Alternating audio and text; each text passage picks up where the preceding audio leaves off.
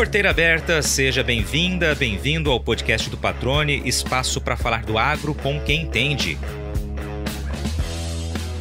Ele tem orgulho de ser caipira e deixa isso claro a todos que o conhecem. Além do agradável e característico sotaque do interior paulista, sempre convidativo a uma boa prosa, mantém memórias e até alguns hábitos dos tempos em que acompanhava o trabalho dos pais, que eram colaboradores de uma fazenda tradicional na região de Araçatuba, onde passou a infância e parte da adolescência. Foi naquela época que a paixão pela pecuária começou, nas tábuas do curral, como ele diz, e ganhou força com a carreira que construiu, como você vai ouvir e conhecer no bate-papo de hoje.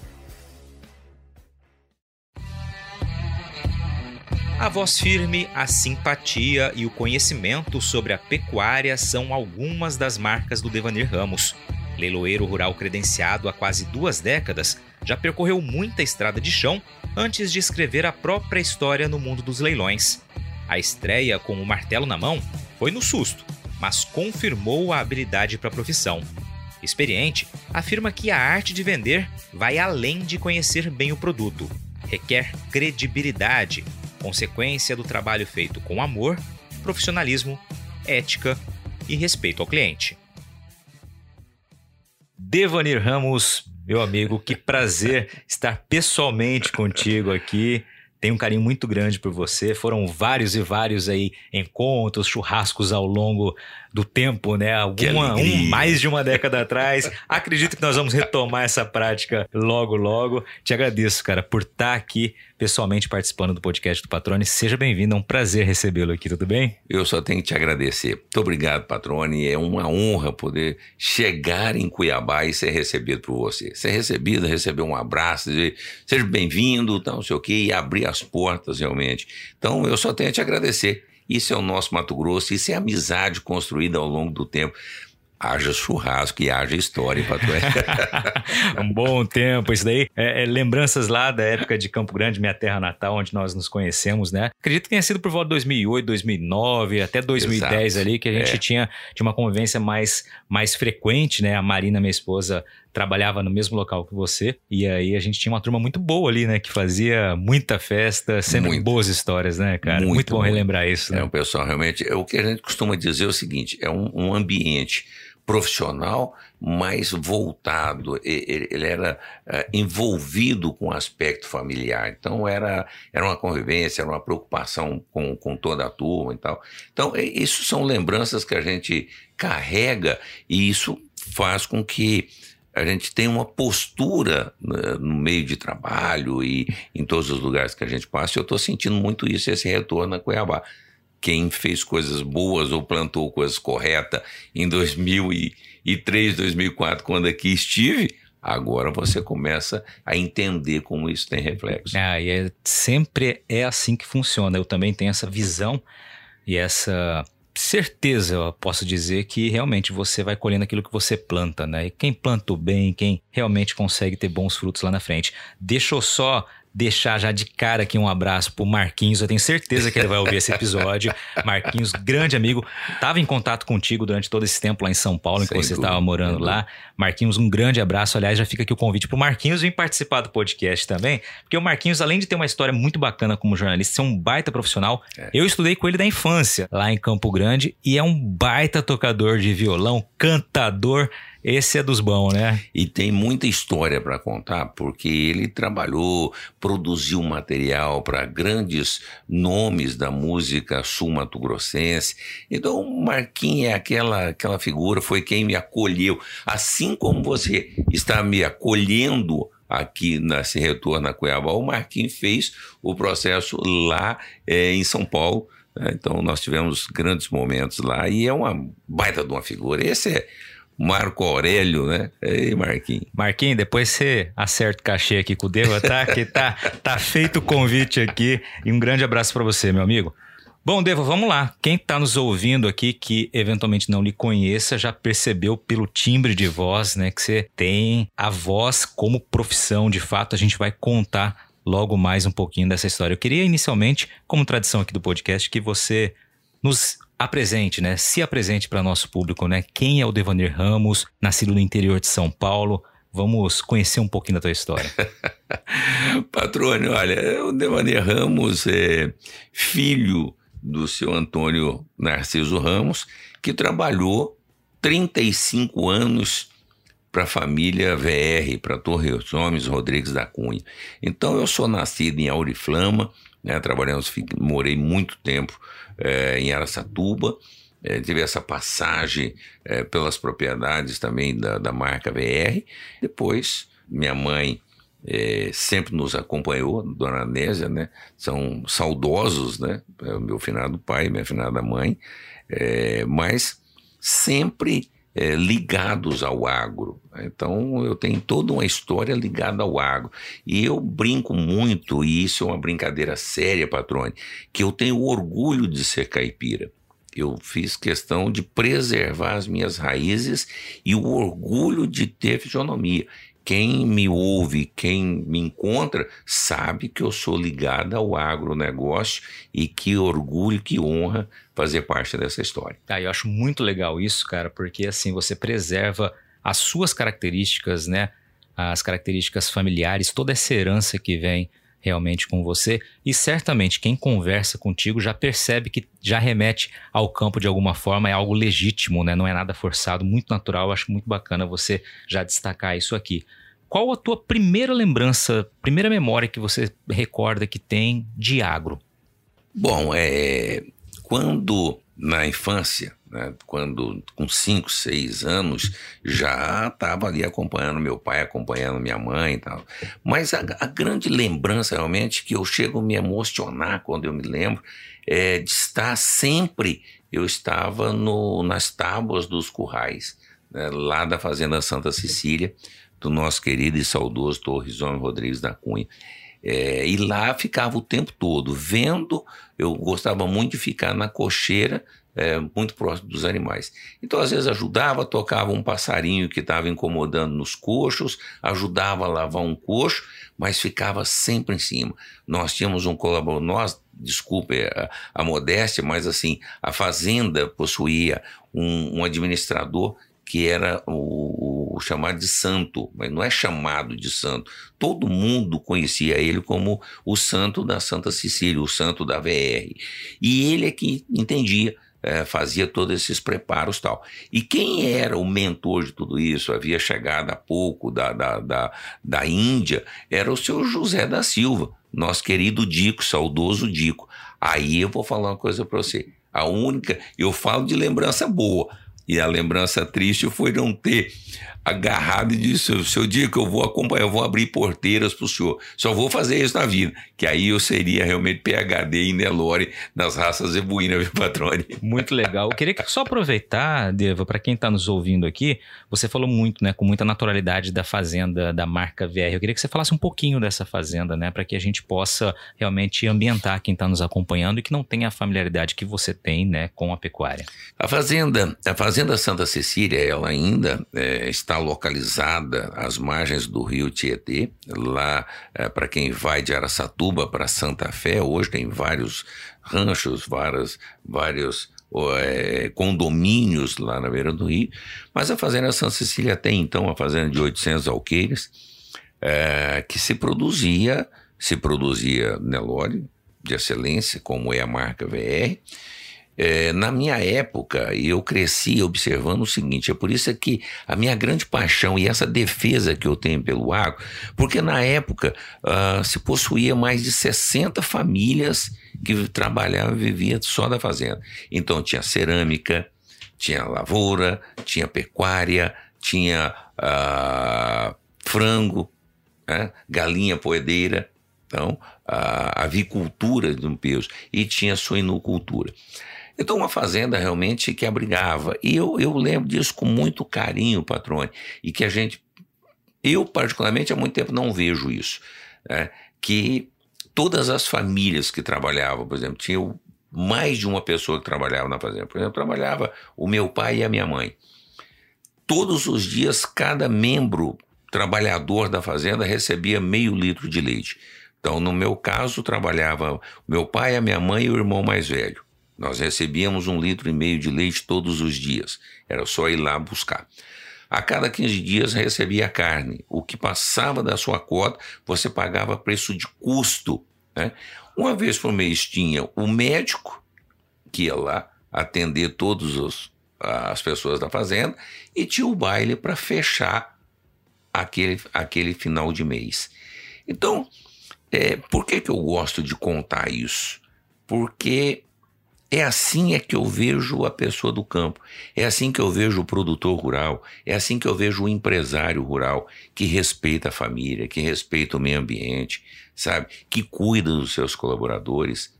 Né? Então tem, precisa ter os devaneiros da vida, né, os seus Antônios da vida, para dizer desse orgulho. Depois eu vi a chegada do êxodo rural, que muito me entristece, né? Porque eu vi as famílias terem que sair da fazenda, né? e aí veio a construção das casas populares, e as pessoas então vieram morar, foram foram colocadas de uma forma até um tanto rude, assim, você é obrigado a ir morar lá nessas casas populares, não sei o quê. E aí vem o que eu digo o seguinte, que é a tristeza do agro. Assim como eu lembro da Fazenda CC com orgulho, eu lembro do êxodo rural com tristeza. Né? Mas é, nós precisamos entender que há evolução. Tudo isso tem o porquê disso tudo.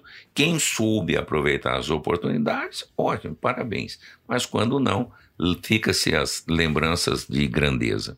É interessante nessa tua fala a explicação sobre o que você enxergava lá na, na fazenda e essas características de preocupação com o social, porque é, uma, é uma, um tema hoje extremamente é, atual, né? Ter a preocupação com o social e você já mostra de fato que vivenciou um local que realmente tinha essa preocupação e vocês se sentiam extremamente bem né, e acolhidos por essa, por essa característica já algumas décadas atrás. E aí, a hora que você fala o êxodo rural, conta essa história e diz da evolução, hoje a gente vive um processo inverso, né? Ou caminhando para o inverso, que é justamente o campo atraindo cada vez mais pessoas e pessoas tecnificadas que vão ter oportunidades cada vez melhores, né? Mais rentáveis e realmente é, é, é um processo de evolução que a gente também vivencia, né? E é interessante, Patrone, que essa lembrança da Fazenda de Santa Cecília é algo tão marcante.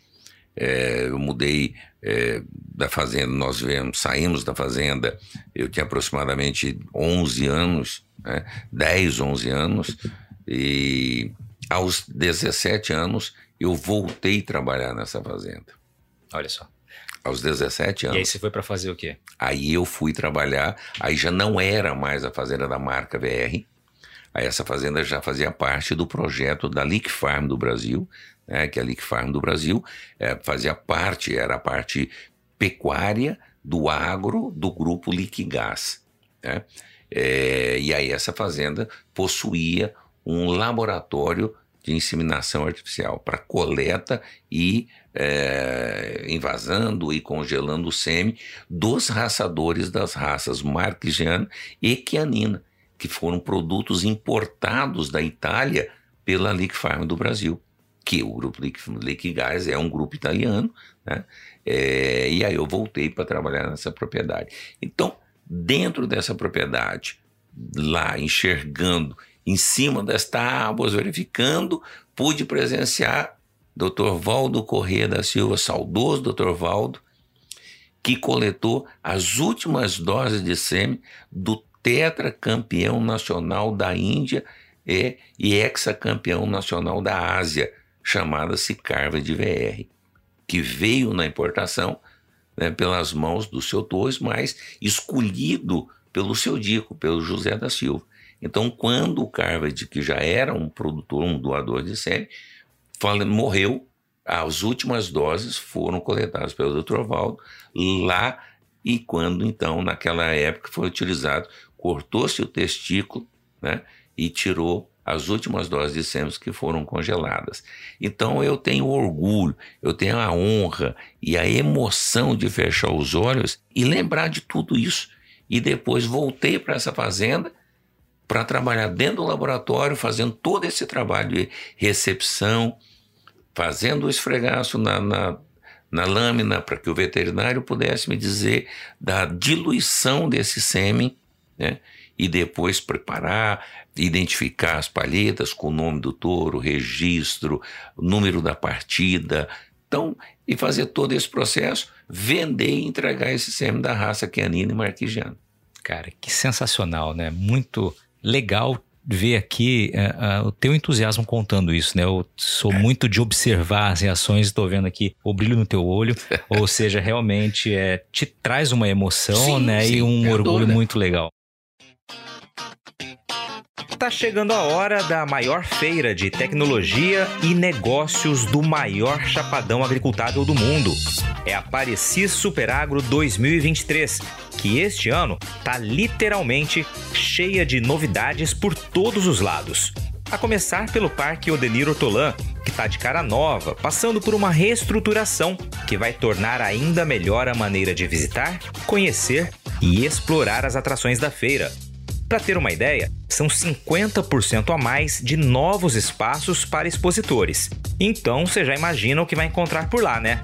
Grandes máquinas, vitrines tecnológicas, demonstrações, além de palestras nacionais e muitas oportunidades para realizar excelentes negócios. Já anota aí na sua agenda, hein? De 28 a 31 de março em Campo Novo do Parecis.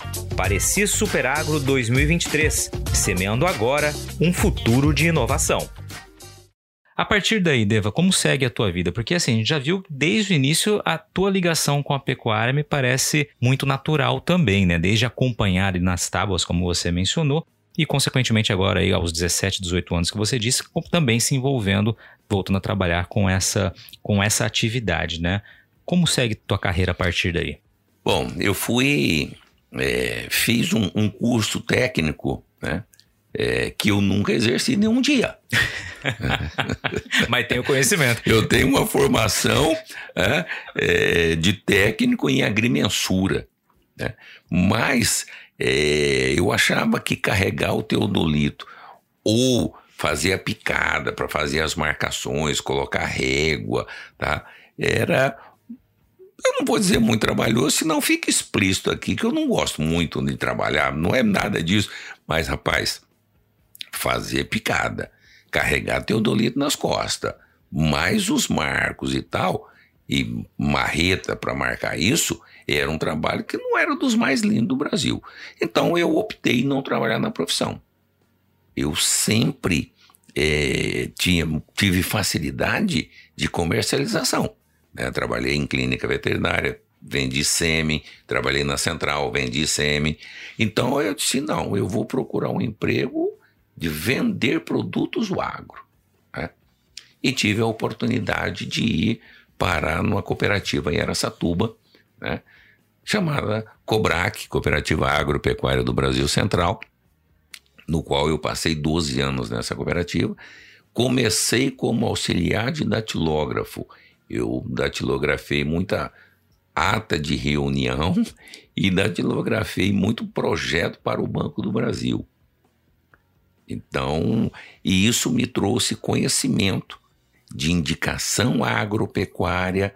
Fui do período que, ah, não, na época, no início dessa caminhada, não tinha necessidade do receituário, mas graças a Deus eu também passei por esse processo da chegada da obrigatoriedade de se ter o, o, o receituário agronômico, né?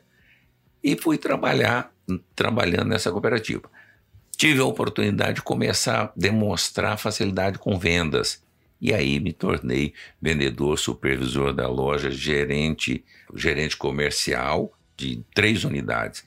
Tive o privilégio de abrir a filial de Andradina, Três Lagoas e Birigui. Né? E aí passei esse tempo todo até chegar ao Mato Grosso em 1994. Legal, cara. No ano do Tetra, né? Como é que vem a sua história a partir de então? Detalhe que em 94 eu morava aqui em Cuiabá, morava em Mato Grosso, né? Claro, tinha era, era um adolescente ainda, né? Pré-adolescente, e foi o ano justamente que eu voltei com minha família, né? Com meus pais meus irmãos para Campo Grande e 2010 retornei já trabalhando né, profissionalmente pelo canal Rural já aquela época. Então temos essa semelhança. Eu estava essa coincidência. Eu estava voltando para casa, voltando para Campo Grande e você estava vindo aqui para Mato Grosso. É, eu trabalhei eu cheguei a Rondonópolis. Né? A cooperativa, então, montou uma filial em montou uma filial em Rondonópolis. Só que essa história é muito interessante, patrônio, porque, rapaz, escolheram o local de uma cooperativa que foi mal sucedida. Então, nós tínhamos alguns entraves aí, né? Então, quando você falava de cooperativa naquela época, se lembrava dessa cooperativa que foi mal sucedida. Mas aí vem a grande sacada, a grande transformação. Né? Quando eu percebi que se eu ficasse lá dentro, aguardando que o cliente viesse procurar pelos nossos produtos, eu estaria de malas pronta para voltar para o interior de São Paulo, hum. porque não entrava ninguém. E aí eu resolvi, por conta própria, conhecer o Mato Grosso. E aí eu comecei a sair nas estradas rurais, entrando nas fazendas, fazendo o cadastro de porteira. Eu, eu brinco, ninguém diz, isso é maluco. Eu, Cara, o que, que é isso? Isso não existe, nunca, nunca ouvi falar em cadastro de porteira. Né? Cadastro de porteira é o seguinte: eu chegava lá, disse, quem é que é essa propriedade? É do Luiz Patrone. É mesmo. Você, como é que eu encontro o Luiz Patrone? Ah, rapaz, ele mora perto, duas casas depois do hospital, não sei das quantas. Tá bom, eu anotava isso tudo no meu, no meu caderninho, né? ia fazendo isso. Depois voltava para a cidade e aí ia procurar, de acordo com as informações, tinha uns que tinham o telefone, o telefone naquela época era só telefone, pouquíssimas pessoas é, possuíam um telefone móvel, pouquíssimas pessoas. Né? E aí eu ia procurar, descobrindo. Depois fiz isso em Rondonópolis, depois vim fazer isso, fui para o Vale do Guaporé, com algumas referências, fui para o Vale do Arinos, e aí fui conhecendo, fui conhecendo a pecuária sul-mato-grossense. Fui me apaixonando cada vez mais pela pecuária. E, e assim como eu estou conversando contigo é, e quem está nos ouvindo, muitas pessoas vão se lembrar dessas passagens, se lembrar, assim, puxa, é, Devanir, eu, eu lembro, eu lembro dessa pessoa assim, assim, assado, porque com esse orgulho e esse conhecimento de, de, de, de, de conhecimento não, da vivência do negócio, eu não chegava lá para vender produto, eu chegava lá para conhecer, conhecer, perguntar, saber. Sempre foi muito curioso. Eu gosto de gente curiosa. Por que disso? Por que daquilo? Né? Se a hora que você começou a montar os seus equipamentos, eu já comecei a ficar de olho. Né? Captador de áudio, microfone muito bacana. Você tá Então, a pessoa tem que ser curiosa, ele tem que te observar e perguntar. E eu nunca tive vergonha de perguntar. Eu pergunto mesmo. Até hoje, aos 62 anos, eu não tenho vergonha de perguntar. Sabe? Sou curioso. Então, eu fui com essa curiosidade tendo acesso aos grandes produtores do Mato Grosso na época, os grandes pecuaristas na época. Né? E assim a coisa foi clareando até que, infelizmente, em 99, a cooperativa, então, aí foi a vez da nossa cooperativa é, entrar numa situação difícil, e aí foram fechando as unidades. É, Rondonós foi a última unidade a ser fechada, tal era o, o, volume que se vendia em, aqui em Mato Grosso, em Rondonópolis, mas, infelizmente, em 99 é, se tomou a decisão, ia fechar, ia, ia levar, uh, convidar, disse, olha, nós trouxemos você para Mato Grosso, nós vamos devolvê-lo em Aracatuba e você vai ficar trabalhando na sede. Aí eu disse, não, eu não vou embora. Com o apoio da esposa, disse, olha, é daqui para cima é daqui para o é daqui o norte, se for o caso. Né? Então, ficamos aqui e aí me tornei vendedor de sal mineral. E aí eu fui trabalhar numa empresa regional e aí fui ser vendedor de sal mineral. Tem problema, vamos aprender mais um pouquinho. E aí a importância desse networking que você foi construindo, né? Evidentemente, muitos ali potenciais clientes dessa sua nova empreitada aí com sal mineral. Não tenha dúvida. Eu costumo, eu costumo dizer, e, e eu não sei se isso, isso é um jeito, cada um tem um jeito de ser. Eu, eu, brinquei contigo aqui o seguinte: nós temos algumas histórias, mas histórias essas que, quando eu mudei de empresa, é, eu voltava lá no, nesses clientes tal, e muitos diziam o seguinte: bom, você vai continuar me visitando e, e prestando quando você tem alguém que, se algo acontecer, você pode pedir para essa pessoa vir prestar o serviço. Tem. Nós temos zootecnista, nós temos médico veterinário, nós temos agrônomo nessa empresa. Né? E que nós vamos continuar fazendo isso pós-venda. Porque a arte de vender, patrone, a arte de vender não é conhecer só o produto que você tem na mão. Isso é básico. Isso é sua obrigação número um. Conhecer profundamente o que você tem. Mas você precisa ter algo que é, não se aprende no banco da universidade, que é respeitar o seu cliente. E respeitar o seu cliente não é só chegar lá na hora de tirar o pedido. Hoje faz tudo via internet, né? mas na minha época era o talão de pedido mesmo. Né? Então, o cliente sabia que a X vezes ao ano eu iria visitá-lo.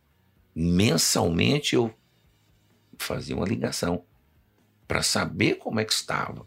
Está tudo bem. Se ele precisava de algo, precisando de algo não é algo que eu venda, mas é informação técnica, aonde procurar. Então, isso foi construindo e foi dando, alicerçando isso. Eu poderia citar aqui várias pessoas, vários nomes aqui, mas é, nós corremos, eu corro muito o risco de esquecer alguém, eu acho que isso é perigoso.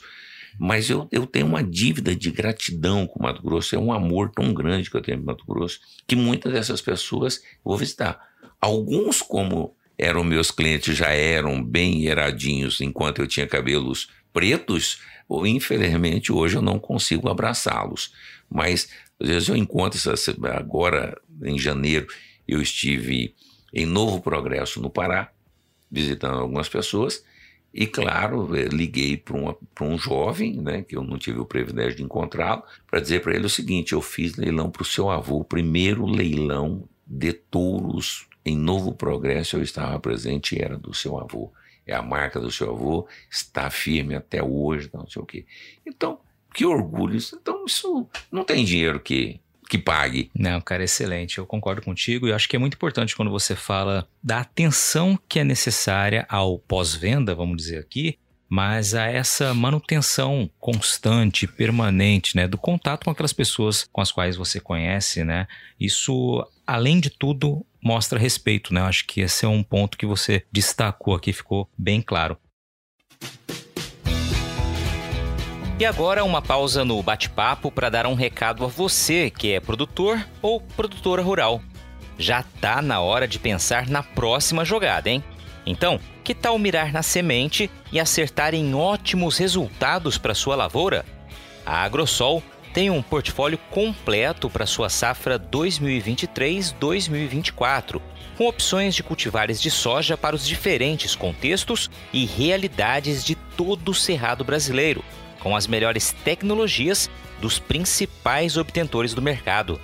Além de sementes de soja de alta qualidade, a Agrosol também oferece tratamento de sementes industrial com certificação de excelência pela Singenta, serviço de entrega, posicionamento de cultivares, ajuste fino de plantio e um acompanhamento especial do time de campo. Para saber mais, é só acompanhar as redes sociais da Agrosol e acessar o portfólio 2023-2024 pelo site www.agrosolsementes.com.br. Lembre-se sempre que uma safra inteligente começa com estratégia. Agrosol Sementes, germinando o futuro. E aí você mencionou o leilão, chegaria lá, então já vamos para esse pulo. Como é que começa o leilão na tua vida, essa fase de leiloeiro, né? Que realmente é a tua característica muito clara para quem está nos ouvindo pela voz potente que você tem e todo o conhecimento, evidentemente. Olha, é, é, essa história ela é, como é que eu vou te dizer, rapaz? É um negócio bem maluco. Eu nunca me afastei da, da de Deus, nunca. É, passo os momentos, de vez em quando você é, parece que ter a impressão que você se distanciou, mas não. E aí eu, em Rondonópolis, né, sempre, semanalmente, ia às missas. Né? E aí comecei a fazer um trabalho e comecei a gostar da fraternidade. E lá surgiu a oportunidade de conhecer o Hospital de Amor, antigo Hospital de Câncer de Barretos, hoje Hospital de Amor. E comecei a ver aquilo que eu poderia, o que eu estava aprendendo com a, com a religião e com a proximidade da família, em ver algumas pessoas que tanto precisavam tal. Eu fui. Um dia comentei com, com, com o pároco, o padre, sobre isso tal, e conversamos uma certa coisa. Isso em 2000. Se em 2000 ele um dia poderia jantar na sua casa hoje. Não sei se, se o que vai ter lá para comer se é do seu agrado, mas é uma honra recebê-lo. Aí ele falou: é, bora, rapaz, não é de comer, eu vou comer o que tiver. Tá bom. Mas era um convite que ele queria me fazer para que eu fizesse uma leitura na ordem que ele seria elevado, prom, eu não digo promovido, elevado a bispo. Ele era padre e iria ser bispo. E aí eu recebi aquele convite, todo emocionado. Falei, caramba, eu só conheço o bispo pela televisão. E agora eu vou ser amigo de um bispo? Se eu estou recebendo um futuro bispo na minha casa. E aí me preparei 90 dias porque tem um trâmite dessa indicação, depois que você aceita, né? É feito todo um trâmite. E aí, depois de três meses, veio a resposta que então eu iria sim, tinha sido aprovada a minha indicação para que eu fizesse a leitura. Depois de 90 dias, eu fui fazer a leitura. E aí, meu amigo, eu me preparei como sendo. E era. Eu, eu não sabia que aquilo iria mudar a minha vida. De vendedor de sal mineral, aquilo iria transformar a minha vida. Por quê? Porque no dia seguinte, a leitura, a leitura foi no sábado, a ordenação dele foi no sábado. Na segunda-feira eu recebi um convite do dono de uma rádio. Se eu não gostaria de apresentar um programa no rádio. Sem dúvida. É, é, meu sonho sempre foi trabalhar com a minha voz, mas eu sou caipira, nascido e criado na roça, morria de medo de falar em público. Ele falou: não, vamos preparar. Tá bom, preparamos. Ó, daqui 30 dias nós vamos colocar o programa no ar. Tá bom? Tá bom. Aí, o que, que acontece? Nesse processo, eu vou a Pochorel, aqui próximo, né? Numa feira agropecuária. Fui lá, coloquei uma mesa, uma barraca lá para vender sal. Chega um hoje colega de profissão, que eu tenho uma honra imensa, o cara que. Né, Marcos Rogério Cristóvão. Chega lá e vai, papo, vem, conversa e conversa, conversa. Vendi sal pro Marcão.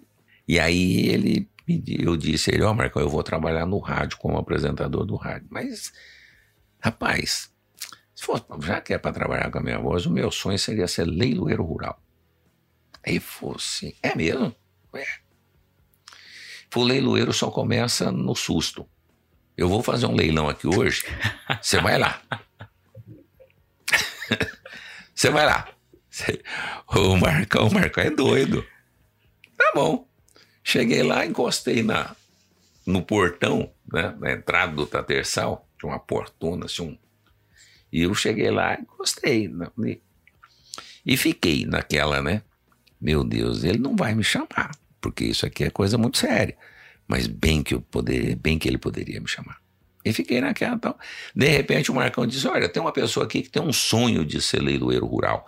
E leiloeiro rural só começa assim. De maneira, vem cá. E eu fui. Subi lá. Aí ele me deu um microfone e eu falei assim: Ó, Marcão, é seguinte, Primeiro eu tenho que tomar sopa de letrinhas e procurar as tábuas aqui, porque com certeza eu estou flutuando aqui, eu não sei o que falar. E aí todo mundo começou a dar risada. Né? Já se sentiu à vontade? Já me senti à vontade. Falei assim, tá bom, Marcão, tá certo, então posso descer, né? Falou, não, você vai trabalhar. Você não tá aqui para aprender? Eu falei assim, tô, mas assim, né, no seco? Ele falou, é. Aí ele disse, olha, tem 20 bezerros aqui para vender, que é para o sindicato rural, ajudar o caixa do sindicato rural. E na época o presidente era o José de Souza. E aí, tá bom. Eu falei, como é? Você vende isso aí. Você nunca vendeu frango lá na igreja para ajudar a igreja? Ah, isso aí eu já fiz muito lá na igreja. falei, então toca o pau. Vamos embora, vamos trabalhar. Então, vendemos esses bezerros. E aí todo mundo dava risada tal, porque o início da profissão é triste, meu amigo. Você, ainda bem que eu não gravei nenhuma. Ainda bem que eu não gravei nenhum cacete dessa vida, porque senão tá louco. Né? E assim começou. E aí o Marcão me disse: Olha, Devaneiro, você agora vai começar a viajar comigo. Por quê? Porque ele fazia muitos leilões e saía tarde da noite. Muitas vezes ele falava para mim assim: dorme, vai lá na caminhonete, dorme porque a hora que eu sair daqui, nós temos que ir embora e você vai dirigindo. Tá bom? Tá bom. Então, muitas vezes eu ia, né, ajudava o Marcão. Ele dirigia um pouco, daqui a pouco ele cansava, eu dirigia um pouquinho e tal, e vamos embora. E aí, ele sempre deixava eu fazer dois lotes, três lotes, cinco lotes e tal, e aí a coisa foi, e a coisa foi ajeitando. E ele e o Álvaro Luiz Marques foram as pessoas que me deram as primeiras cartas de preposto e tem mais dois pontos que eu quero comentar contigo. Vamos lá, cara. Já gostei dessa história de começar no susto, né? E que baita oportunidade, né? Você assumiu ali realmente essa, esse desafio ali naquele momento e abriu um leque imenso para você, né? Sua carreira passa a se desenhar a partir desse momento. É um divisor de águas claro na tua vida, né? Claro, claro mesmo, né? Uma mudança em todos os aspectos. E foi interessante o seguinte: nesse período, entra o senhor Antônio Carlos Carvalho de Souza na, na vida do Deva. Por quê? Ele, por intermédio de indicações dele, eu fui convidado a fazer o primeiro leilão em prol do Hospital de, de Amor, né? lá em Torixorel, no qual eu tenho orgulho e a honra, porque recebi, depois de alguns anos, o título de cidadão torixorino. Né? Eu acho que é isso mesmo. É, em função desse trabalho da, junto ao hospital. E aí fiz, fizemos vários anos esse leilão, tal, tal. Isso foi dando cancha, foi melhorando o negócio. Fruto do que eu aprendi de fraternidade dentro da igreja, aplicava dentro da minha casa, com meus filhos, com os meus amigos, mas eu tinha carência de fazer algo a mais para as pessoas e através do hospital. E até hoje eu faço leilões para o Hospital de Amor, que é a grande. E aí, meu amigo Rubiquinho, o, o Rubico de Carvalho, o Rubiquinho sempre diz para mim: você faz tanto pelo hospital e você não vem visitar o hospital. Eu ainda não fui, porque eu sou moro, eu vou chegar lá, vou dar trabalho para vocês, vou ficar chorando lá. E os pacientes lá têm que levar amor, não é levar choro. Mas eu vou chorar é de alegria, não é de tristeza do que isso mudou. Né? Uhum. E aí a coisa foi acontecendo. E aí nós fizemos através do Zé de Souza, nós então entramos com um pedido para que eu me tornasse leiloeiro rural oficializado pela FAMATO. E foram feitos alguns trabalhos. E aí em 2000, 2004, na época então o Paulo Brasil, que morava em Cuiabá e era o leiloeiro lá em Rondonópolis também, da Boi Bom, tinha um leilão de extrema importância lá, veio de Barretos para fazer o leilão, mas daqui para Rondonópolis tinha um acidente na serra e não tinha como chegar. E aí ele ligou e disse: Olha, quem é que tem aí para fazer o leilão? Não tem ninguém. Só tem um, o Devaneiro, mas que ainda não é leiloeiro, tá, tá lutando aí, tá, mas não sei se toca um leilão desse porte. Aí ele disse, amigo, não tem outra solução. Ou é ele ou não tem o leilão. Não consigo chegar, não tem como. E aí então me ligaram e eu cheguei lá. E o promotor do leilão, então, me disse o seguinte: olha, eu sou padrinho de alguns leiloeiros. Você me aceita como seu padrinho? Doutor Paulo, eu não sei se eu tenho competência para ser seu afiliado, mas ter o senhor como padrinho é uma honra. Aí ele me disse: então é o seguinte, sobe lá e faz o leilão mais simples que você puder. Se vender, mérito seu. Se não vender nada, é responsabilidade minha. Combinado? Combinado. Então me dê um abraço. Ele falou assim: vai. E aí, meu amigo, com certeza não foi. Eu, eu, eu recebi os méritos, mas eu não, não sei como é que eu toquei. Mas toquei. E com as bênçãos de Deus, vendeu tudo, tudo e bem vendido. Quando eu desci, lá em Rondonópolis estava o presidente da FAMATO, na época o seu Zeca Dávila, o Fernando Goraeb, que era o advogado, se não me falha a memória, o Antônio Carlos, vários deputados estaduais e a casa lotada. E aí, quando eu ia passando, o, Fernando Goraeb me chamou, o doutor Fernando Goraeb me chamou, disse: ah, o Zeca quer te falar contigo. Aí ele disse: Olha, você está pronto, vamos credenciá-lo. Doutor Fernando, providencia para credenciar o Devanir. E aí eu vim, então, passei pela advogada aqui da FAMATO, fizemos o curso de oratória, fizemos na época, nós tivemos um curso aqui falando da responsabilidade, porque o leiloeiro rural ele tem fé pública, então precisa conhecer né, os artigos tal, como funciona, passamos por isso. E fui, então, credenciado no dia que nós inauguramos, que a FAMAT inaugurou a capela de São Francisco de Assis, aqui no prédio da Famato.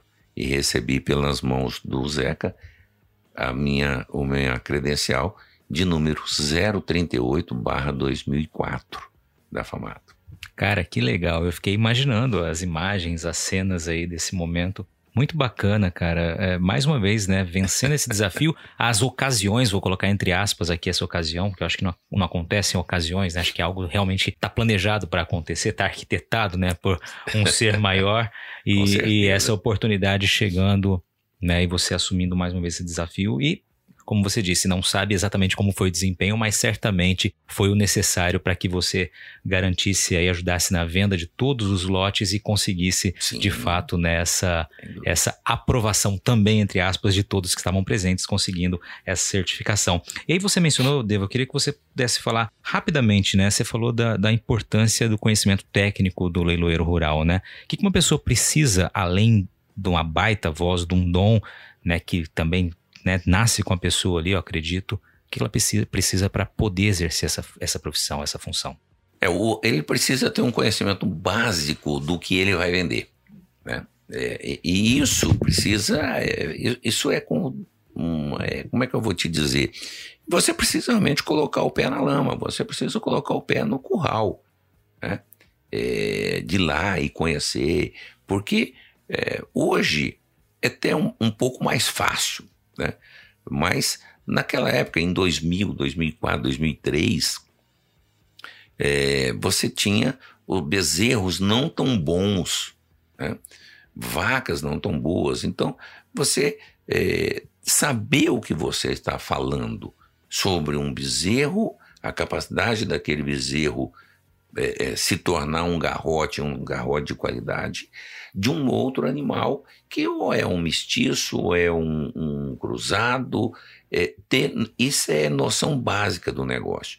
Né? É, é do diferencial de uma novilha, de uma vaca primípara, é, de uma vaca que nós chamávamos da época de vaca boiadeira, que é a, a vaca que ela não passou pela estação de monta ou passou pela estação de monta e não foi aprovada, uma vaca que não ia emprenhar mais, foi descartada, ou ela falhou, ela abortou alguma coisa, aquele animal foi descartado. Então, tudo isso você já, quando você vai conversar com o vendedor, dono daquele animal, quando você já demonstra para ele esse conhecimento, quando você faz algumas perguntas, ele já sabe que você não é um leigo total na história. Né? Mas o que eu considero que é de extrema importância cada dia mais é dois pontos. Primeiro, nós precisamos voltar a bater na, é, na tecla da ética, né? da ética do profissional. Então, o profissional ele precisa conhecer basicamente o que está composto dentro dos artigos que faz a diferença e o porquê do leilão, qual que é a responsabilidade do leilão. O leilão não é só vender. Mas se você entender que você precisa se certificar daquele animal está previamente selecionado, eu estou dizendo de gado comercial, tá? Que ele está documentado, ir lá no curral na hora de fazer a apartação, ou acompanhar as filmagens previamente para você entender e você saber que tem algum animal ali naquela filmagem que não poderia estar naquilo, naquele lote. Ajudar a fazer isso, ajudar a fazer a ordem de entrada, falar. Porque o microfone, patrão, e você como jornalista, você conhece um milhão de vezes mais do que eu, que isso aqui é uma arma. Né? Que você constrói ou eu não vou nem dizer que você mata alguém, mas você desconstrói muito facilmente. Então, quando você está lá no púlpito falando, é, você precisa ter visto aquelas imagens com antecedência, saber uma série de coisas, né? é, para você entender. E aí tudo isso se resume o seguinte: quando tem um problema o leilão, se acontecer ou por falta de pagamento, ou por qualquer problema que acontece no leilão, quem é que responde pelo leilão? Não é a empresa leiloeira. Quem responde pelo leilão é o leiloeiro rural. É ele que será ouvido pelo juiz. Qualquer coisa que tiver, o juiz vai convocar o leiloeiro rural para ir lá é a palavra dele que vai nortear o que o juiz vai sentenciar. Então, a responsabilidade do profissional leiloeiro é muito grande, é muito grande. E é importante. E aí entra a importância das federações de agricultura em preparar, em trazer esses profissionais para entender. Porque você falou da, da evolução, de tecnificar a, a, o agro, tecnificar a pecuária. Nós precisamos entender que se tem médicos veterinários, agrônomos ou tecnistas, técnicos agrícolas envolvidos em melhorar o negócio, nós precisamos fazer parte disso. Nós precisamos também ser o elo. É, se você produz um negócio de alta qualidade, de extrema responsabilidade, e aí você vai falar sobre isso no leilão, quem está te ouvindo está dizendo o seguinte: o Devaneiro Ramos, que é leiloeiro rural credenciado, falou: eu vou comprar. Mas para que eu possa falar isso, eu não posso simplesmente ler um papel que alguém mandou. Você precisa certificar. Excelente, cara. Acho muito legal você trazer toda essa dinâmica e esse zelo que é preciso ter com a profissão. E você destacou bem logo ali no, no início da, dessa tua fala é, você não está lá, o leiloeiro não está lá apenas para vender, né? Para fazer empurrar aquele lote, né?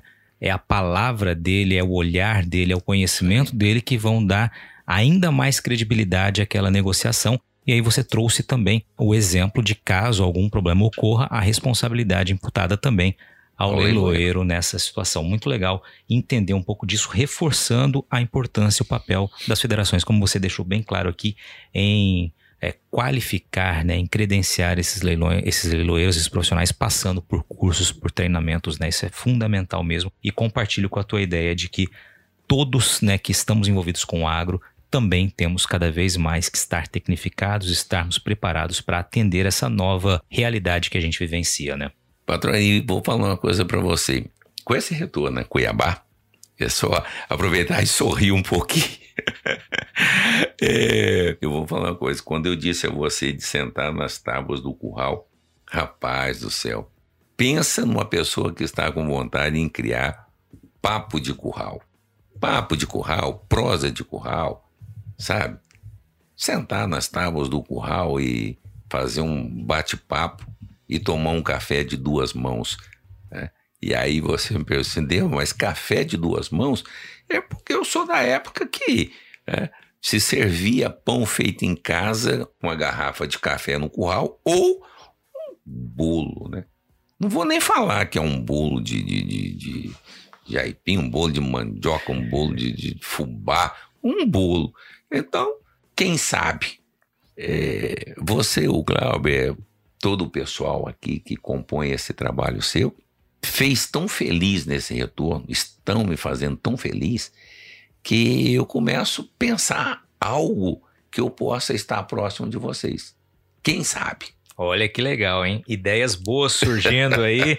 Gostei da possibilidade. Certamente virão trabalhos futuros aí. Vamos realmente trabalhar para isso. Afinal de contas, é sempre muito bom estarmos com parceiros que, além de agradáveis, competentes, realmente ajudam a fazer a diferença, tornam o ambiente melhor, como é o teu caso. Você está ouvindo o podcast do Patrone. Agroinformação com quem entende. Deva, deixa eu te fazer uma pergunta aqui. É. É, curiosidade que acho que muita gente deva ter também. Bom, você credenciado em 2004, se eu não me perdi aqui na, é na, nas fases, 2004, é. né? De lá para cá a gente tem, tem 19 anos aí, né? Deve completar daqui a pouquinho 19 anos dessa data que você mencionou. Uhum. Uh, tem ideia de quantos leilões você já tem no teu, no teu currículo? E você falou aí de leilão de gado, falou também ali dos leilões beneficentes, né, para o hospital. Uh, que tipo de leilão você já fez? Rapaz, eu vou falar uma coisa para você. Eu tive é, muitas oportunidades. Então, de leilão de, de doação, leilão de em prol do hospital, leilões de pecuária de gado. Trabalhei muito tempo com corte depois teve um grande período que eu trabalhei com a pecuária leiteira, fazia leilões toda semana de gado leiteiro, que eu tenho uma paixão imensa. E, e, é interessante, você tocou num assunto que me fez relembrar coisas, um, uns negócios engraçados. Quando eu, eu cheguei em Campo Grande, eu não levei as empresas que eu, eu vendia gado de corte aqui, né? É, não é que eu não levei, não, não foi possível.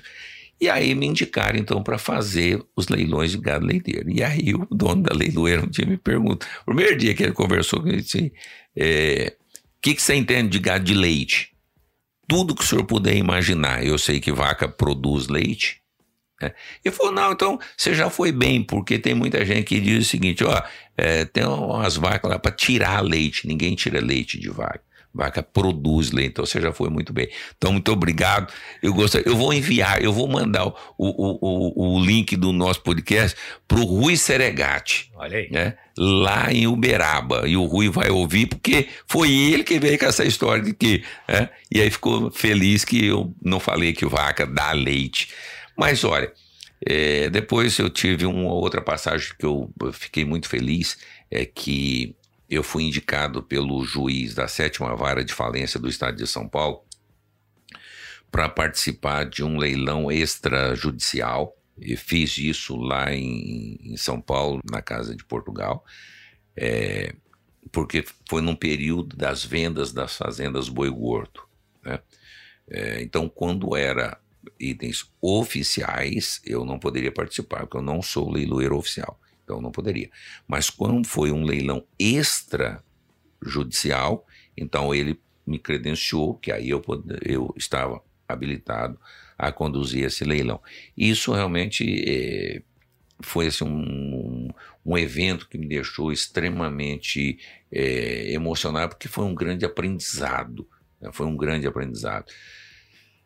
Mas, se você me permite, o que o que transforma a vida de uma pessoa é quando você realiza um evento como em 2020, 2019, quando é que começou a pandemia? É, é, no Brasil, oficialmente 2020, né? 2020. Uh, o Hospital de Amor, então, ficou com déficit de janeiro, fevereiro e março de 30 milhões no seu orçamento. E aí eu disse pro Rubiquinho e pro coordenador dos leilões, que agora me deu um branco agora, desculpe. É, vamos fazer um leilão virtual. Disse, mas como, Dani? Leilão virtual? Fazer um leilão virtual. Bom, para resumir a conversa, nós temos um leilão quase que nacional. Nesse leilão foi um marco, nós conseguimos um faturamento com o apoio da Programa Leilões, que foi a empresa que, que capitaneou os lances da mesa operadora. Nós vendemos, então, nesse leilão, 1 milhão 327 mil reais. 100% para o Hospital de Amor. Para o fim, eu, eu tinha um outro colega, eu fui para a mesa e eu mais chorava e gritava os lances do que trabalhar efetivamente como leiloeiro.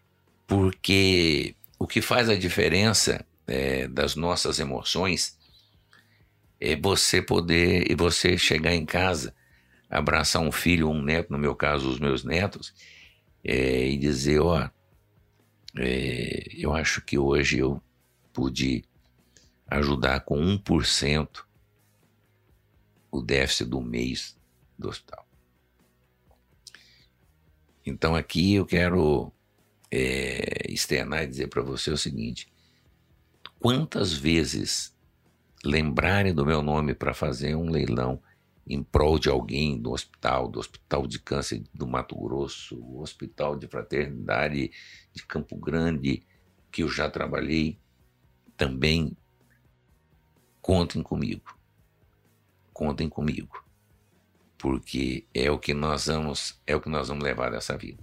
É, cara, tem coisas que não tem preço, né? É uma remuneração no coração espiritual. Acho que isso realmente faz a diferença. Sem e, dúvida. E parabéns por esse trabalho e por todos, né, que, que se envolvem, né, se dedicam a causas como essa que você mencionou, porque realmente fazem a diferença na vida de muitas pessoas, né? É essencial trabalhos assim. Mas vamos lá. Jogador de futebol conta gol. Quantos leilão você acha que você tem na tua carreira aí? Vamos, vamos ter uma ideia. Olha, é, eu, de 2000, assim, eu me lembro de 2013, tá? Uhum. Eu me lembro, de números eu tenho cravado, porque em 2013 eu só fiz isso porque no final de 2013 eu tive um, um, um suspeita-se que eu tive um, um, uma pequena isquemia, alguma coisa assim, em função do número de trabalho, né? É, em 2013 eu me lembro que eu fiz 167 leilões no ano era quase que um leilão a cada um dia e meio, né? Então, e na época tinha muito leilão presencial, então eu viajava muito, era apresentador de um canal de TV é, em Campo Grande e fazia, mas já tinha muito, todo leilão de leite era esse. É, 2000, de 2017, 2018 para cá, eu tirei bem o pé do acelerador. Em 2021, eu também passei pela experiência do Covid, tirei mais um pouco o pé do acelerador, né? E agora eu digo a você o seguinte: eu tirei muito o pé do acelerador, mas muito. Né? É, até o ano, até em 2021, eu ainda realizava média de seis leilões é, de seis a oito leilões por mês. Né? E que eu já tinha tirado muito o pé. É, já chegou, isso já chegou a ser 12 né? é, mês. Então, agora não, agora eu tô, eu tô controlado. Diz a minha família que eu tô, eu tô eu tô bonitinho nessa história. tá obedecendo a família, né? Cara, mas é, é, um volume impressionante, né? Você falar em mais de 160 leilões num ano, que foi o caso de 2013, é. e muitos deles, ou a maior parte deles naquele momento, leilões presenciais, exigem realmente um esforço muito grande, né? Demandam muito tempo e realmente muitas vezes o corpo não aguenta, né? Porque é. saúde, ela, ela existe, mas a gente tem que preservar de alguma forma, né? Não, não adianta só ir, ir pro tudo ou nada, não. Realmente. Acho que eu demorei para aprender, mas aprendi, tá? Ô, Deva, a gente vai chegando pro fim aqui, cara. Que conversa que passou rápido. Estamos quase uma hora aqui de, de bate-papo, de prosa. É muito legal, quero conversar contigo. Só faltou a, a carninha assada aqui para que a gente estendesse um pouco mais, né? Mas já fica a dica para um próximo encontro. Eu vou arrumar uma propriedade, vou arrumar uma propriedade aqui próximo, né? Que aí nós vamos fazer isso, mas na papo de curral. Vamos lá. Nós vamos fazer. fazer um papo de curral. Eu, você, mais dois convidados e um acabou caçando carne lá. E nós vamos trazer o Marquinhos o Marco Ribeiro, Bora. Marco Aurélio Ribeiro para tocar a viola. Então, tá, pronto, tá, tá, feito, tá feito o compromisso. Regada teré, carne assada e moda de viola. Vai ser bom demais. Ô, Deva, é, a gente tem um momento aqui do, do podcast, chegando sempre na, na parte final, em que eu pergunto ao entrevistado, na verdade, eu dou um espaço para que o entrevistado, nosso participante aqui, me diga que uma pergunta, algo que realmente você, durante a sua carreira, você tenha tido interesse de falar, mas que não lhe foi feita essa pergunta. Uma oportunidade para que você fale realmente algo que você gostaria de externar ao público. É, uma, uma coisa que você abriu esse espaço pela primeira vez. Eu costumo sempre dizer, eu costumo sempre dizer, não, eu carrego no meu coração o seguinte: isso não é só um leilão. Isso não é. E nunca ninguém me perguntou. Deva, por que você está sempre sorrindo? Você não tem problemas?